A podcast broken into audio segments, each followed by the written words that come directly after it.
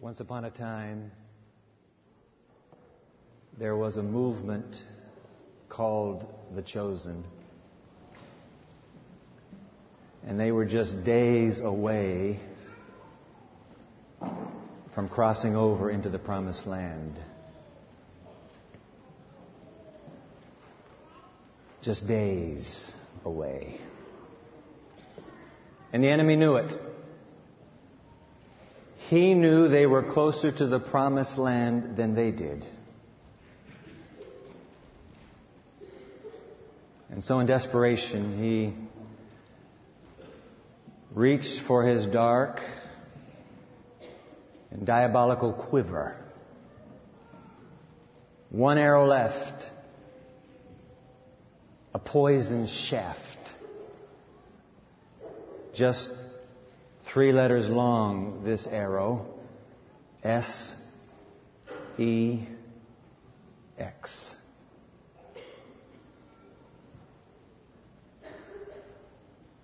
And when he fired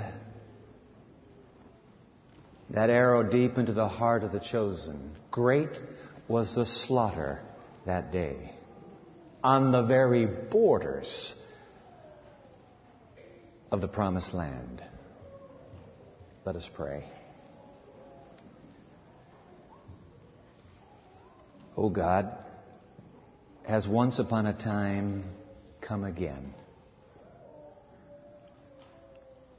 And are the chosen on the very borders once again of the promised land? If so, Holy Father, then this teaching is critical for our survival. Hide me. Hide all our hearts in the presence of the Spirit of Christ and teach us this morning. We pray in Jesus' name. Amen. Open your Bible with me, please, to that sad, sad story. It's the fourth book of the Bible, the book of Numbers. You got to read it. We're not going to embellish it. We're not going to add to it. Numbers chapter 25. If you don't have a Bible, grab the Pew Bible. It would be page 112. My heart is burdened this morning. And I'm going to unburden it with you. But I want this story to be our setting for the teaching. So, Numbers, fourth book of the Bible, Numbers chapter 25. If you have the, if you have the Pew Bible, it'll be the New King James Version, which will be what I'll be reading right here. Numbers chapter 25, verse 1. Now Israel, just days away from the promised land. Now Israel remained in Acacia Grove. In the Hebrew, it's Shittim. And the people of Israel began to commit harlotry with the women of Moab. Now, the New International Version, which many of you have on your laps, reads, And the people began to indulge in sexual immorality with the women of Moab. Verse 2, they, the women, they invited the people of Israel, the chosen, they invited the people to the sacrifices of their gods, and the people, the chosen, ate and bowed down to their gods, the Moabite gods. Verse 3 So Israel was joined to Baal of Peor, and the anger of the Lord was aroused against the chosen. So brazen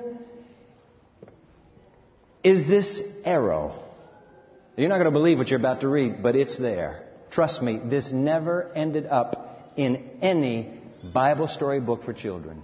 Watch this. Drop down to verse 6. And indeed, one of the children of Israel, one of the chosen, came and presented to his brothers and sisters. He's walking into camp and presents to them a Midianite, that would be pagan woman, in the sight of Moses and in the sight of all the congregation of the children of Israel who were weeping at the door of the tabernacle of meeting. They are having a prayer meeting. A plague has broken out, and by the tens of thousands they are dropping. The plague has its intended purpose. It creates a, a, a massive sense of need for God. And so the, the community has gathered at the doors of the church and they are weeping in prayer and in front of that reviving, slowly reviving community, a young man of the chosen with his Midianite consort brazenly walks in front of them straight into his tent. And you don't have to have been born a long time ago to guess what's going to happen in that tent. Now, while they're at prayer meeting and weeping, verse 7, now Phinehas, the son of Eleazar, the son of Aaron the high priest, he saw it. Dries, wipes off his tears, rises from the congregation, steps out of the prayer meeting, and he took a javelin in his hand. All right? Now, it's not very pretty. And he went after, this is verse 8, he went after the man of Israel into the tent. They are already coiled around each other. And he thrust both of them through, the man of Israel and the woman through her body, so the plague was stopped among the children of Israel. Verse 9, and those who died in that plague were 24,000. The end. Hey guys, there is something going on here that we're not picking up on yet. Something's happening here. The Apostle Paul tells this very same story to make the point. Let's see what that point is. We're not coming back to Numbers 25, so don't keep your finger there. 1 Corinthians. Go to the New Testament now. We had the Old Testament story. 1 Corinthians chapter 10. 1 Corinthians chapter 10, that would be page 772 in your Pew Bible. We've read these words before, our last time with these words. 1 Corinthians chapter 10 verse 6. Now these things became our examples to the intent that we should not lust after evil things as they also lusted. In verse 7, and do not become idolaters as were some of them, as it is written, the people sat down to eat and drink and rose up to play. Verse 8, nor let us commit sexual immorality as some of them did, and in one day 23,000 fell. Time out, time out. Wait a minute. We just read 24,000. There's a discrepancy in Holy Scripture. Scholars scratch their heads and they say, ah, it's this. The plague destroyed, the plague destroyed 23,000, but God gave a command that we skipped over in Numbers 25 when He says, I want the leaders strung up. The leaders who have plunged into this anarchy, this sexual anarchy, and a thousand young judges were executed that day. Total 24,000. What's going on here, Paul? What's your point? Verse 11. Now all these things happened to them wandering through the wilderness. All these things happened to the chosen as examples, and they were written for our admonition, upon whom the ends of the ages have come. It is for the chosen one last time at the borders of the promised land that the stories have been preserved. Once upon a time, the chosen were on the borders of the promised land when sexual immorality brought them down. Once upon another time, the chosen are once again on the borders of the promised land. Question, shall sexual immorality bring us down as well? I want to unburden my heart to you as we plunge into this fourth and final controversial subject. This is number four of the four within the series, The Chosen. Our, true, true or false? Our human sexuality is a glorious gift from God. True or false? But of course, true. God gave us sex. Gave it to us in the beginning. In fact, let me take you back to the Garden of uh, Eden, Genesis chapter 1. Remember these words? So God created man, Adam in the Hebrew, generic human. God created man in his own image. In the image of God, he created him. Male and female, takes the two. Male and female, he created them to make the image of God. And then God blessed them, and he said to them, Be fruitful and multiply. Fear the earth, fill the earth rather, and subdue it. Have dominion over the fish of the sea, over the birds of the air, and over every living thing that moves on the earth. Populate this brand new planet for me. Now, the little uh, up close zoom in in chapter 2 of the wedding itself sets us up in chapter 2, verse 18. And the Lord God said, It is not good that man, Adam, should be alone. I will make him a helper comparable to him. Not identical to him, comparable to him. And after that wedding ceremony, there's this glorious exclamation. Uh, verse 24, Genesis 2, Therefore a man shall leave his father and mother and be joined to his wife, and then they shall become one flesh. All right, ladies and gentlemen, what you and I have always known. Come on, you knew this, I knew this. God created our sexuality so that we might be fruitful and multiply. Procreation, we call it. But I want to remind you that sex is not only, is not just about procreation and multiplying. Sex is a gift from God to the human race to make possible the ultimate intimacy that can exist between two human beings, i.e., a man and a woman, in the protective confines of marriage. Sex is about the gift of ultimate intimacy. You say, oh, come on, Dwight, you can't prove that. Oh, I, yes, I can. Look at this. Genesis chapter 4, verse 1. You ever, uh, when you were a kid, you couldn't figure these words out. Mom, what does this mean? Adam knew Eve, his wife, and she got pregnant. Should we not know girls? No, son, that's not what it means. And then she never answered the rest of the question. But God is doing something intentional here. Now, Adam knew Eve, his wife, and she conceived and bore Cain. Now, the Hebrew word there is yada. He knew her. God's making a huge point right here at the beginning, after the fall. His point is, intimacy, intimacy, intimacy must be experienced on the level of knowing. Hey, listen, there are five levels to knowing, but you have to have the first four in place before the fifth one makes a hoot of sense. All right? You've got to know somebody first on the mental level. Where I just see you. Yeah, like to get to know you. Then you know somebody on the emotional level. Kind of like this getting to know you. See, you got the mental level, the emotional level, and the social level. Hey, what do you say we go out together? That's the social level. Then you get to know somebody, if your friendship progresses, on the spiritual level. You, you love God too? Ooh, let's love God together. God's point is it takes the first four levels in order to prepare for the ultimate intimacy of the fifth level, which is knowing that person on a physical or sexual basis. If you only go to number five, you have short-circuited intimacy. And do you know what you have? You have what is spelled F-A-K-E. Say it with me. Fake. It's a fake. You have to know on all these levels. Then that intimacy is yours. By the way, God comes along. This, this is amazing. God comes along, and in Jeremiah 9, we'll look at this verse a little bit later. He comes along in Jeremiah 9, he says, Hey, you want, you want to be excited about something? You want, to, you want to write your folks back at home and tell them what you, what you have found? Don't boast in your wisdom. Don't boast in your wealth. Don't boast in your prowess, your strength. Let him who boasts, let her who boasts, boast in this, that she, yada, that she knows me. You see, ultimate human intimacy is a paradigm for ultimate divine human intimacy. God takes the very same word. Adam and Eve had sexual relations. He said, I want that word to describe what I'm hungry for you to experience with me. So guys, here's what's happening when Israel, the chosen, when they join themselves to Moabitess prostitutes and experience illicit sex, do you understand? They were sacrificing their intimacy with Almighty God Himself. They were substituting it now. A fake intimacy is substituted. Immediately having the residual effect on the Israelite conscience. Immediately.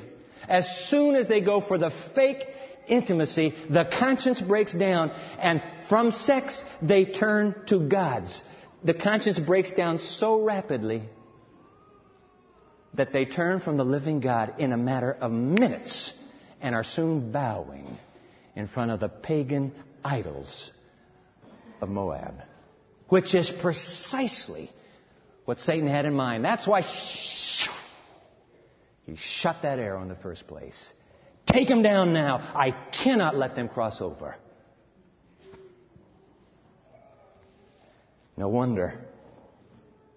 The divine reaction was so swift and so strong. 24,000 dead. Because unbridled illicit sex eats away at the human conscience and renders the chosen weak. Now the chosen is weak. He, she is impotent to the heavy handed wooing that the tempter had in mind the whole time to collapse, to dumb down the conscience and destroy that faith. That's the whole point.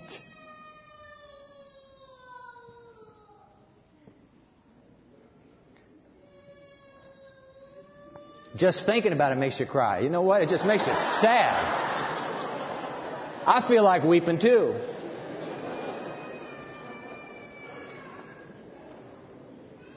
Which is why, ladies and gentlemen, Satan, with his demonic and diabolical cunning, was waiting for Israel waiting for them right on the borders of the promised land. I'm waiting for you, boy. I'm waiting for you, girl. Just step into my line of fire.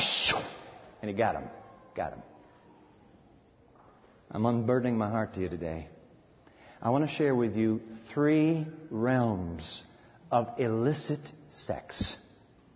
One of the three is being defended by those within the community of faith. But I'm going to share all three with you. I'm going to be as candid as I can be. And under the power of the Spirit, I hope as forthright as God intends for this teaching to be. Take your study guide out right now. I'm gonna, I want you to jot these down. There are three realms of illicit sex, fake intimacy that are crippling.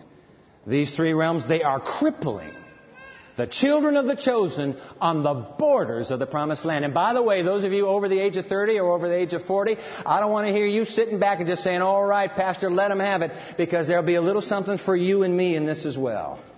All right? Take your study guide out. Where's your study guide? You got it in your, uh... oh, and I got to do two things with this. Listen, guys, this is the last of the Q&A. But because the subject is sex, nobody's going to step up to a microphone. I'm going to ask you to write your question down. Write your question down. If you don't have a piece, there's a piece of paper in the bulletin for you to write it down, but you didn't get a bulletin, hold your hand up. Our ushers will make sure you get a piece of paper along with the study guide. Make sure you get the study guide. This is a keeper, and if you want to ask a question, and you of course have no idea yet whether you want to ask it, but if you want to, get that piece of paper. While they're doing that, those of you watching on television, we're delighted to have you. Let me put our website on the screen for you and you can go to this website. You see it there right now. www.pmchurch, Pioneer Memorial, pmchurch.tv. Go to that website. You're looking for a series called The Chosen. This series will be over in a month. You're looking for The Chosen. This is the heart of it. Four controversial subjects. And today's teaching is entitled How to Live Without Sex for a While. All right? So click on where it says study guide beside that title. You'll get the same study guide. This is a three panel study guide. We're going to fly through it starting right now. And so make sure you have it. And um, I want to make sure everybody in the balcony gets it as well. If you need a question, a Q&A piece of uh, blank paper, hold your hand up and use that. Uh, the, the, ushers will get that for you. All right, let's, let, us let us jot it down three realms of sexual concern, and then I'll conclude with a simple fourfold life and sex strategy. All right, here we go. Realm number one, I am concerned today. Realm number one, pornographic sex. Pornographic sex. And then every one of these three realms will end with a question, a natural question. Why resist? Now, why? Come on, please. Pornographic sex. I am convinced that the single greatest threat to this nation and this church and this campus is pornography. Its anonymous availability through the click of the mouse on the internet today is sucking tens of millions of men and boys, women and girls into its dark vortex. I am concerned. I have had men in my office weeping their hearts out, young and old men, over their addiction to pornography. What's going on with pornography? It is illicit sex that offers a fake intimacy, fake intimacy, and the danger is it dumbs down your conscience. It will eventually destroy your faith. It will destroy you. Trust me. You, got, you, you, need to look at these numbers. This will, this will blow you out of the water. The National Coalition for the Protection of Children, I'm going to fly through this. You, if you don't get them all now, go to our website. The answers will be at the bottom. The National Coalition for the Protection of Children reports that 25%, write that down, of all internet search engine requests are related to pornography. One out of four Googling is saying, find me something, find me something out there. One out of four. Isn't that amazing?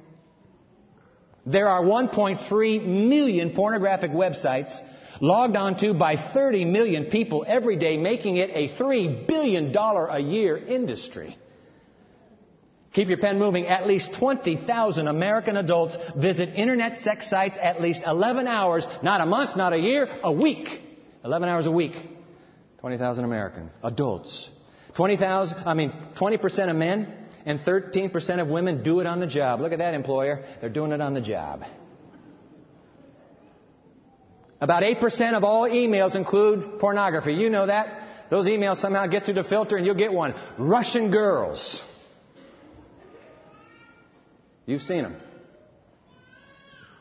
Get this, an estimated 20,000 images of child pornography are posted on the internet every single week. 20,000 new pictures of kids. The National Center for Missing and Exploited Children reports that the average age of first internet exposure to pornography is 11. I heard someone this last week say 5. And the largest consumer of internet porn, this blew me out of the water, 12 to 17 years of age. The largest consumer, 12 to 17. 70% of sexual advances over the internet happen when the youngsters are at home on a computer. Mom and Papa, you listen to me? We got some young parents to be. Are you listening? 70% of the sexual advances are happening at home on the home computer. Look at this. 20% of parents do not know any of their children's internet passwords, instant messaging nicknames, or email addresses. What do you know of your children? Hmm? What do you know? In a recent Sunday Herald Palladium, which is published right here in Berrien County, which reported all these statistics. There was an FBI agent, special agent, who's devoted to child porn. He's working out of the St. Joseph FBI office. His name, Robert Sell. So he's given a little presentation. I'm going to put Robert Sell's words on the screen here. In my professional opinion, I would restrict all access to MySpace, and I would not allow my child to have a MySpace page. I would tell my daughter that sexual predators would be able to easily find her. Predators search for things like this. MySpace is by far the worst thing on there not only for children but for adults, end quote.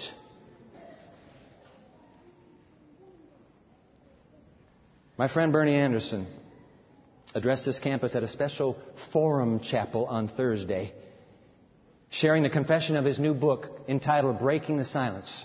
Here's Bernie's new book. Bernie sent me the manuscript as he was writing it. I read it and I wrote a promotion that appears on the back cover of this book. Bernie was our co-host at Net 98. He stood up here with me to 100 nations and 40 languages, night after night after night. We did not know at the time that Bernie was already under the grip of, of porno, uh, pornographic addiction. In this book, with courage and conviction, the Seventh day Adventist pastor shares his testimony and describes how God delivered him from pornographic addiction. He told us on Thursday 40% of clergy, 40% of clergy have a pornography problem. It's amazing. There's, there is a way out. I need to say this. In just a moment, in fact, I'm going to share with you a fourfold strategy. There is a way out. But would you, would you write this down, please? The best way out is to never go in. Don't go in. If you're dabbling right now, wondering whether to go any further, my friend, you got to stop, stop, stop, stop, stop. There's somebody who is not interested in your entertainment. He is only interested in melting down your conscience and destroying your soul. That's all he wants. Don't you go. Don't you go. Read my friend Bernie's book, Breaking the Silence. I tell you what, ladies and gentlemen, if we do not start talking about this and acting on this in our community of faith, we will lose half an entire generation of our best and brightest, sucked at the beginning of their life journey. Do you think it's, do you think it's in it's an accident that these stupid little pop ups pop up. It's insidious. It's satanic. It's a lure. And the arrow is just waiting for you to touch the mouse. Fake intimacy. The fake intimacy of illicit sex. It dumbs down the conscience and destroys the faith. All right, three realms I'm concerned about. Realm number two. Write it down. Premarital sex. Why wait? By the way, you can scribble down there if you're already past premarital, extramarital sex. In my blog today, in, in the worship bulletin that's already posted on our website, pmchurch.tv, I write a weekly blog. I report on a recent school board decision of the King Middle School in Portland, Maine, in which they voted 7 to 2 to provide a full range of birth control contraceptives for students as young as 11 years of age. If you have your parents' permission, you can go to the medical center. You don't have to tell them why you want to go to the medical center. Just get their permission, and if you ask for birth control, we will give you birth control. So, ladies and gentlemen, what is happening to America? How young are we supposed to have sex? Is it 11 or is it 12? I'm a little confused. Is it 11 or 12?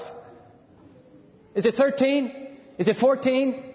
When are we supposed to have sex? 15? Is that it? 15? 16? 17? What about 18? What's wrong with 19? Huh? 20? 21? When do we start sex in America?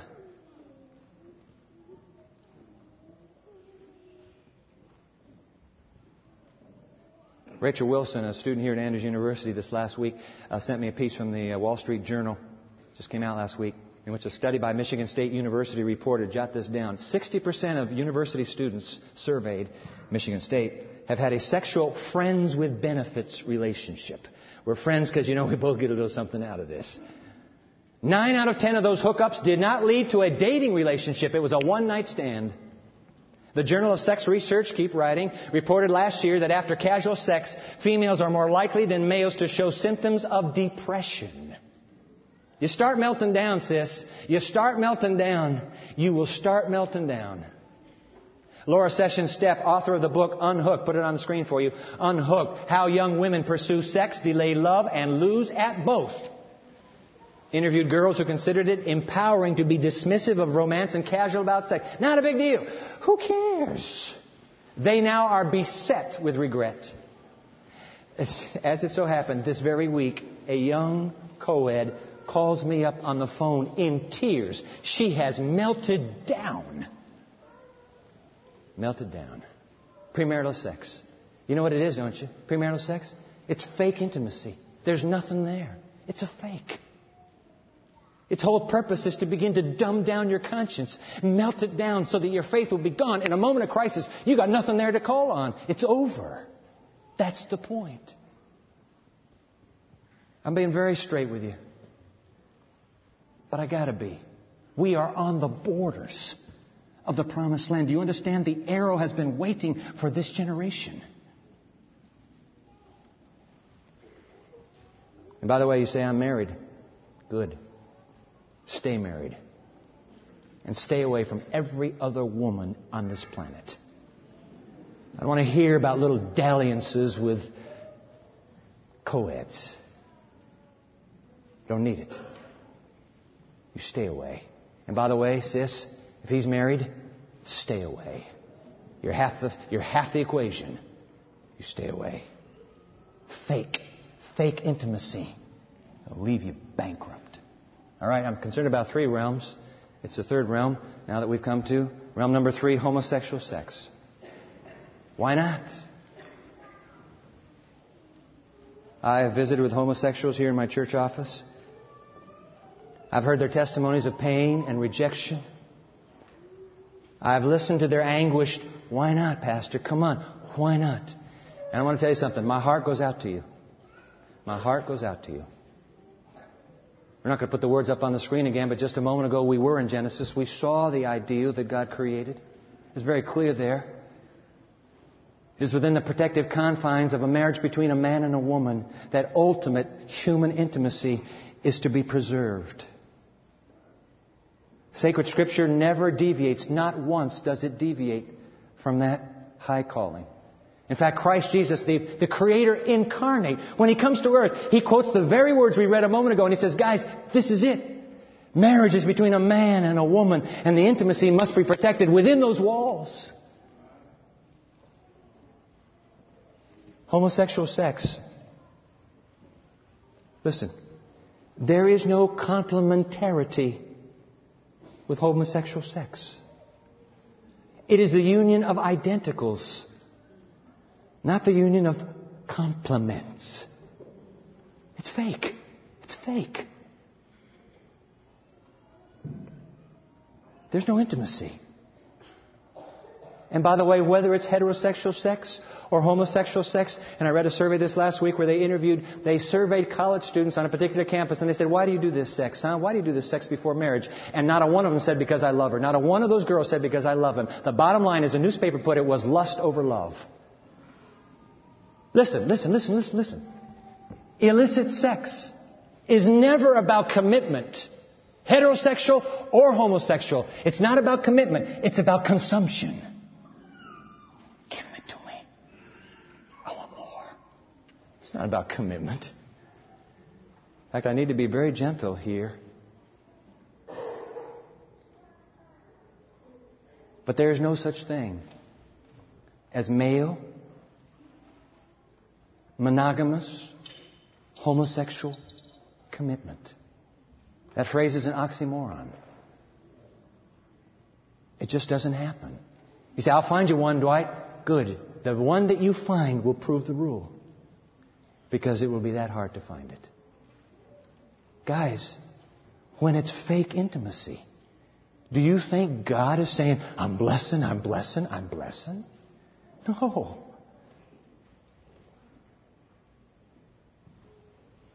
Richard B. Hays, brilliant mind, New Testament ethicist at Duke University, in his magnum opus, magisterium, really, his book, The Moral Vision of the New Testament, which I have. I'm going to put some words. It's in your study guide. Look at these words on the screen. Let me put them on the screen for you. Hays now is writing, when human beings engage in homosexual activity, they enact an outward and visible sign of an inward and spiritual reality, the rejection of the Creator's design. See, Hays does what you can only do. You have to go back to creation for your model. He does. Thus, Paul's choice of homosexuality in Romans chapter 1, and Paul does point out men consumed with lust for other men and women the same. Paul's choice of homosexuality in Romans 1 as an illustration of human depravity is not merely random. It serves his rhetorical purposes by providing a vivid image of humanity's primal rejection of the sovereignty of God the Creator. End quote. Now, I'm not saying that. A brilliant mind is saying that. You say, oh, Pastor, but come on, please. some of us are heterosexuals and some of us are homosexuals, and come on, our orientation is not our fault. Okay, it's fair enough. So let's sidestep the whole nature versus nurture argument, okay? We won't even, we won't even talk about um, our orientations. By the way, I need to tell you the Bible uh, knows nothing of sexual orientation, that is a modern classification. You understand that. But what the Bible does know about is a single, simple, divine principle for all human sexual interaction. Would you write this down, please? Outside of a marriage between a man and a woman, there is to be no interpersonal sexual expression. Because outside of a marriage between a man and a woman, illicit sex creates a fake intimacy and it will dumb down your conscience and destroy your faith. You just can't do it. God says there's no proviso. Not, not, not, well, the human race has fallen now, so we have this little proviso. No, there is no proviso. God will not cut a deal, a Faustian bargain with Satan. He will not cut that deal and say, all right, we'll let your way be for a while. Nope, it's wrong. Fake intimacy from illicit sex will destroy you. So keep your pen moving. In other words, whether heterosexual or homosexual. Okay, so now we've just eliminated that distinction. All children of God outside of marriage between a man and a woman are to live a life of celibacy, which means sexual abstinence. Sexual abstinence. Listen to Hays now. This is masterful. Very careful logic. I want you to follow it. You're a bright minded individual. Quoting Richard Hays again, despite the smooth illusions perpetrated by mass culture in the United States, and oh how true, sexual gratification is not a sacred right. And celibacy is not a fate worse than death. Boy, I tell you, watching Hollywood, you'd say, oh, you, you have to. You just have to. Celibacy is not a fate worse than death. Hays goes on. Surely, Oh, this is good. Surely it is a matter of some interest for Christian ethics that both Jesus and Paul lived without sexual relationships. So within the church, we should work diligently to recover the dignity and value of a single life. The church needs to start affirming people who are choosing to remain single all their lives. There's a value in that. It's not a death sentence. The media would have you believe you gotta, like an animal, you gotta be able to do this or you'll die. You are not an animal. You are a brilliant being created in the image of God. And if He hasn't found a match for you of the opposite gender, then you're to live faithfully with intimacy with God only. You will live faithfully with intimacy with God only. Now, Hays gets even better. Watch this. Heterosexually oriented persons are also called to abstinence from sex unless they marry. 1 Corinthians 7 verses 8 through 9. The Bible teaches that. The only difference, admittedly a salient one, in the case of homosexually oriented persons is that they do not have the op- option of homosexual marriage. Why? Because there's no such thing as homosexual marriage. The definition has to be between a man and a woman. It's not marriage. It's not marriage. The Bible recognizes no marriage but between a man and a woman. So they do, it's true. So they don't, they, I can't go to a homosexual marriage. So where does, it, now, but here's, here's where he goes. So where does that leave homosexuals? It leaves them, listen, in precisely the same situation as the heterosexual who would like to marry but cannot find an appropriate partner, and there are many such people alive today. There's not a difference. God is not playing, talking out of two sides of his mouth and giving one guy a harder time. No, it's, a, it's an even playing field everybody the same. I got to read that sentence again. It leaves them in precisely the same situation as the heterosexual who would like to marry but cannot find an appropriate partner, and there are many such. How do I live then? You are summoned to a difficult, costly obedience while groaning for the redemption of our bodies. Romans 8:23. End quote. Would you write it down, please? Outside of marriage, the divine playing field is even, and the child of God will be given the moral purity and divine power to live a life without sex. So finally, we ask the question, how can I live without sex for a while? For a while means until you're married, or if you've chosen to live and you can't find the one you want, then it means until Jesus comes. How can I live without sex that long? I'm going to share with you now a fourfold strategy for life and sex. And I'm going to do it backwards. We're going to start with number four in your study guide. So drop down to, ex- there are four exercises here. Go to exercise number four, please. Number four, write it in, exercise your heart exercise your heart. Bernie Anderson told us on Thursday that what broke the power of pornography in his life was turning to a friend who happened to be a pastor colleague of his. He said that began the release.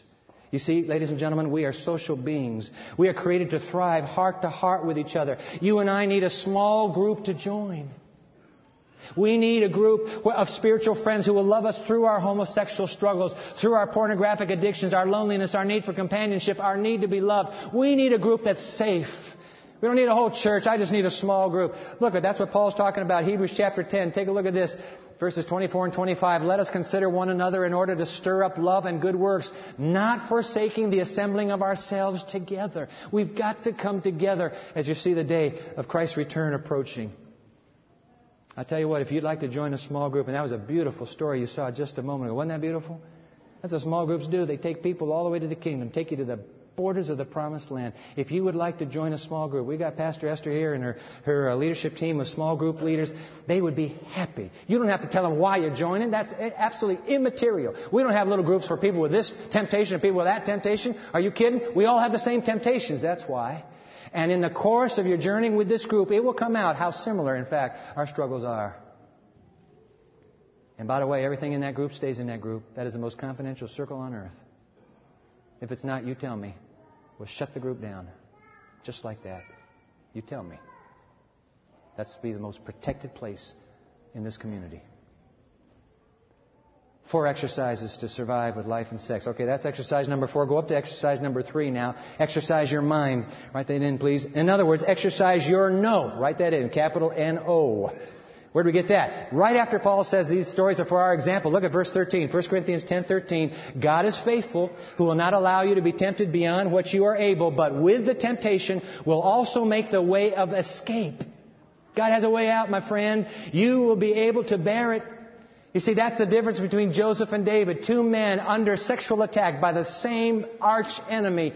Two men. Do you know the difference between Joseph and David? Joseph fled, David fed. And therein is the difference of a tale of two boys. One fled, the other fed. Image shot up on the, on the screen. He stayed. The other said, I'm out of here. Off. The difference is between fled and fed. I'm going to be like Joseph, don't you? I want to be like Joseph. So just say no. Say, but how am I going to do it with pornography? Guess what? There's an off switch. Now that's a concept. Turn it off.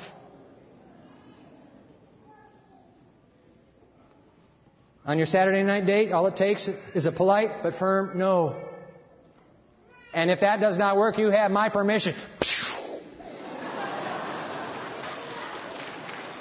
Which part of that no did you not understand, the N or the O?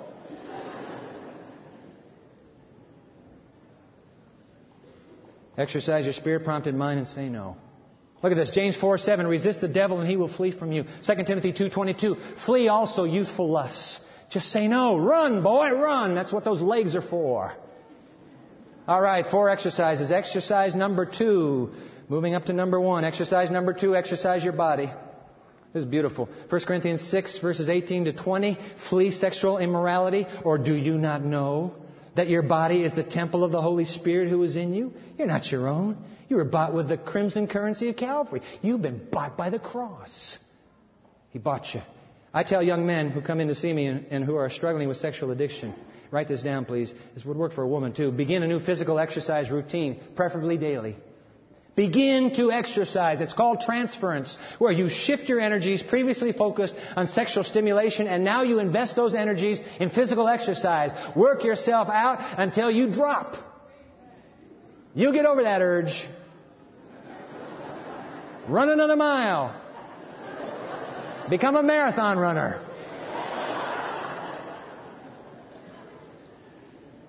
By the way, write this down too. While you're at it, keep your body free from stimulants. What are you talking about, Dwight? I'm talking about drugs, alcohol, nicotine, caffeine, flesh foods, heavy seasonings, high sugar. Our bodies are the temple of the Holy Spirit. They have been bought by the blood of Jesus. That body does not belong to you. Do you understand that? You don't own this thing. You can't put into it what you want. It's a temple. And like Jesus did twice in his ministry, you and I are going to have to walk through the temples now and then and say, this stuff is out. Get it, take these things out. Cleanse the temple. Cleanse the temple. That DVD no longer needs to be in my library because when you watch that DVD, it has a sexual trigger in it and you know it. Just get rid of it. Get rid of that magazine. Get rid of that stuff. You don't need that music. You know what it's saying to you? That music is saying, copulate. Get rid of it. Be a man. Stand up and say no. Take care of your body. It's a temple. All right? Finally, exercise your soul. Most important of all. I love this. Psalm 42, verse 2. My soul thirsts for God. Writers, both Christian and non Christian, You'll, you'll see this in literature. They often describe our sexual drive as a thirst.